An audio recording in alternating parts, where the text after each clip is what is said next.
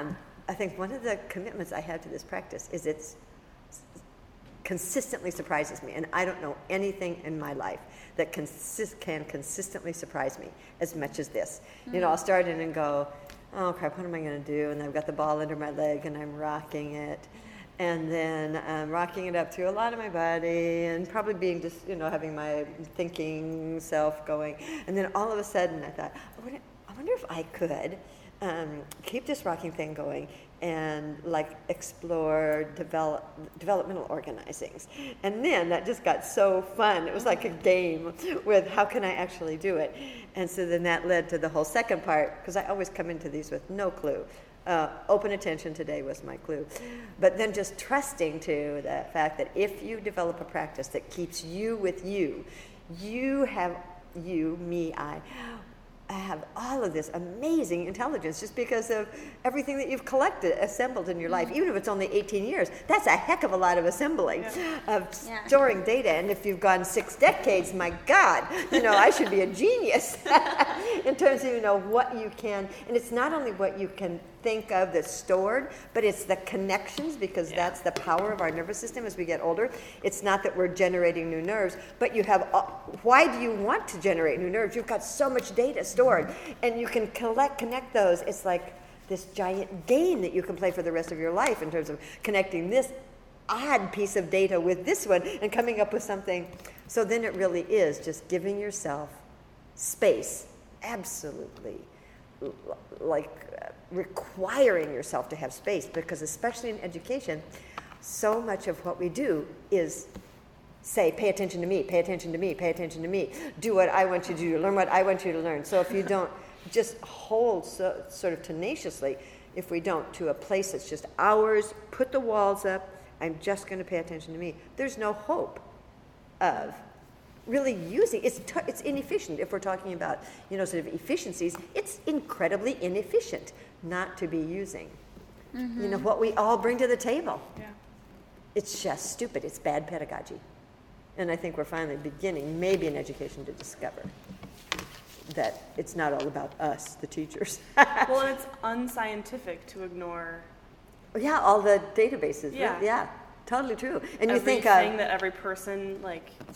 Yeah, I remember. Point of view or every connection, like it, to ignore those things is unscientific. Yeah, I, a number of years ago, maybe like five or six, we there was a woman. Oh, yeah, five. I can't remember. She had lived all over the world, and she was, I, and she was kind of having lots of trouble at Saint Olaf, flipping from majors, and so for a while she was a dance major. And um, she came to me one day and she said, "This is just so frustrating. I know." Yeah, not, I'm not going to be arrogant and say I know more than all of my teachers, but people are saying things that aren't true in class.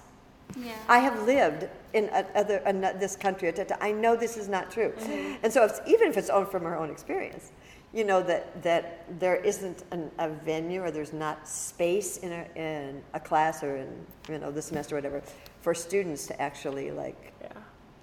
it doesn't even, it's just stupid. Yeah.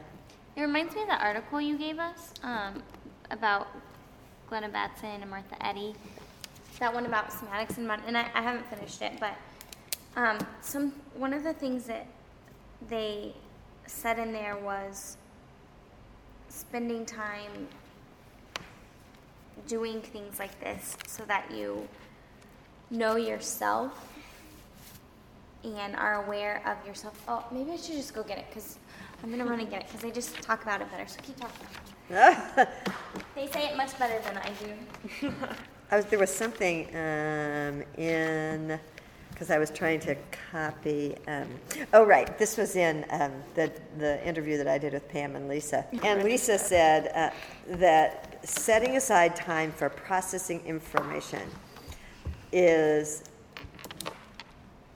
Or, yeah, for, for processing information, for getting and receiving from the body, which is to say getting and receiving from our experience. Otherwise, we're just always in our experience. And I think yeah. that's probably why meditation practices were invented, is that very wise people began to discover that if we don't if we don't sort of circle the wagons every now and then, or there was this, there was this I wish I could tell it as wonderfully as it was told to me, a Jewish rabbi who was talking with a parishioner who was so frustrated. He, he just had so much of his life, and he just couldn't, you know, get it assembled and advance and keep going and to learn and do what he wanted to. And the rabbi looked at him and said, "Did you ever think that your life is behind you trying to catch up with you?" Uh. And I thought, oh, wow. Every this is why mindful practices are so important, because you have to sit down or you have to slow down um, and let life catch, and especially today.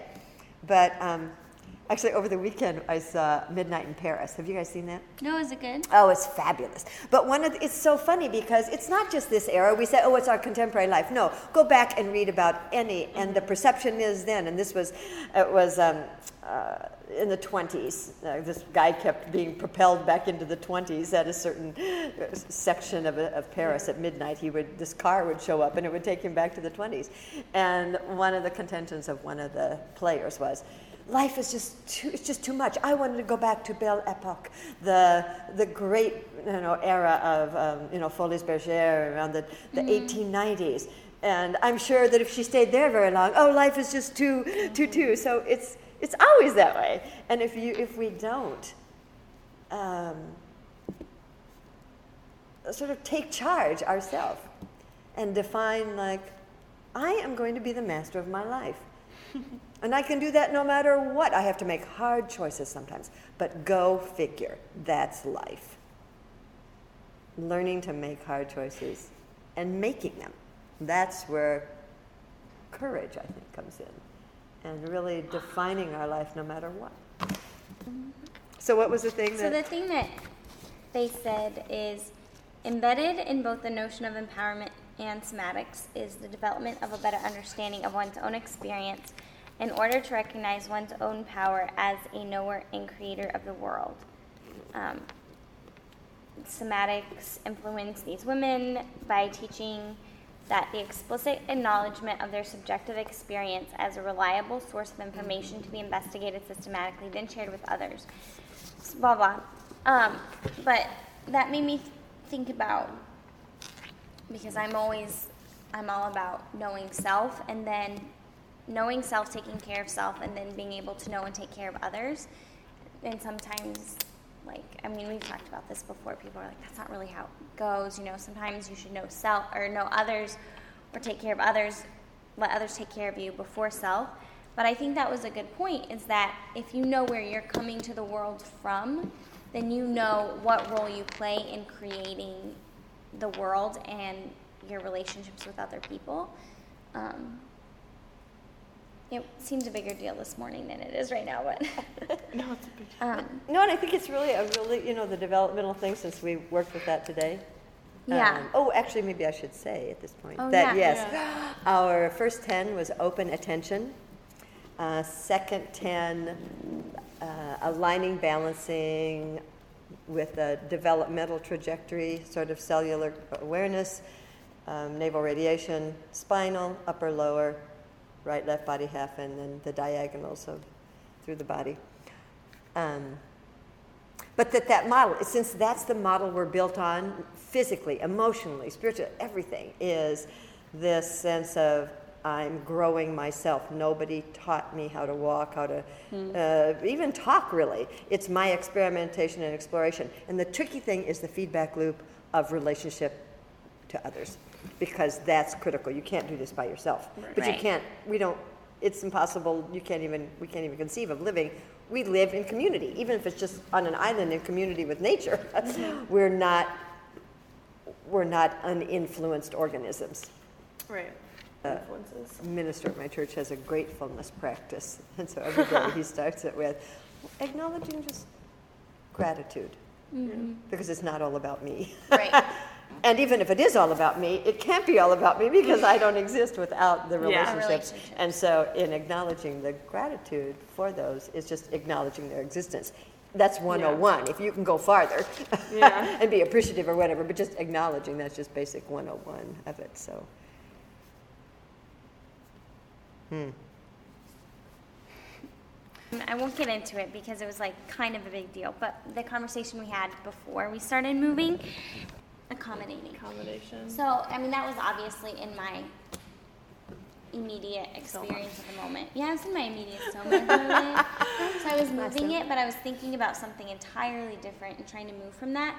And then, like, j- thoughts about this just kept coming back, and I would stop moving, and then I'd be like, okay, I'll move again. And then this things kept popping up. And um, then they just started kind of putting themselves together. And kind of in the way that Tree of Life, there's this new movie out called Tree of Life, and it's won a bunch of big awards. It's really artsy. And there's Have some, you seen it? I saw it. I want to see it. There's some really good images in it, and so I think if for nothing else, you should go see it for the images. Uh-huh.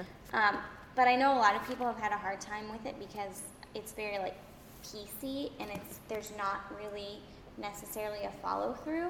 And I think that's really hard for people, especially, like, movie-going people sometimes, mm. to... Mm. But it, it was kind of, I don't know, to me it, it made sense, Tree of Life, because in a lot of ways that's how we experience life is, I remember that memory, I remember that moment, I remember that I have this image here, this just kind of like a collage of things.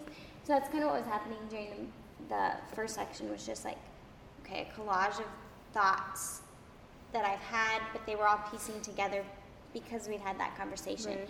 So then I was just thinking about all these things, and and I was moving them, and then I was like, all, and then like all, all of a sudden, like, oh, they all started coming together, and all these different things I've been thinking about and working on just kind of started, started coming together, and I was like, oh, whoa, self, self, self, like revelation kind of thing, and then so I was writing it down, and then I went back, and then I went to the aligning section and was going through the developmental movement patterns. But it was so cool because the developmental movement patterns were taking me from, were taking me through that journey from, like, the womb, because I was thinking about navel radiation being tied by my mom with to my mom through the umbilical cord, and so it was actually developmentally taking me through this process that I had just, like, thought about in the first section. Does that make sense? Yeah, yeah, yeah. And so I was like, oh, and then what you were just talking about, your spiel was like. My spiel. Was your spiel. Because I think the end point was like somatics, and this is, I think, why I value somatics, is because when I am doing that, when I'm doing stuff like mindful moving or authentic movement or improvisation or things like that, that's that's how I have found my answer to coming back to self. Mm. And so then when you were talking about the need for self-reflection and self-processing and Uh, courage to make the hard choices, and I was like, it all fits in, it all fits in, it's all a feedback loop. It's all a feedback loop.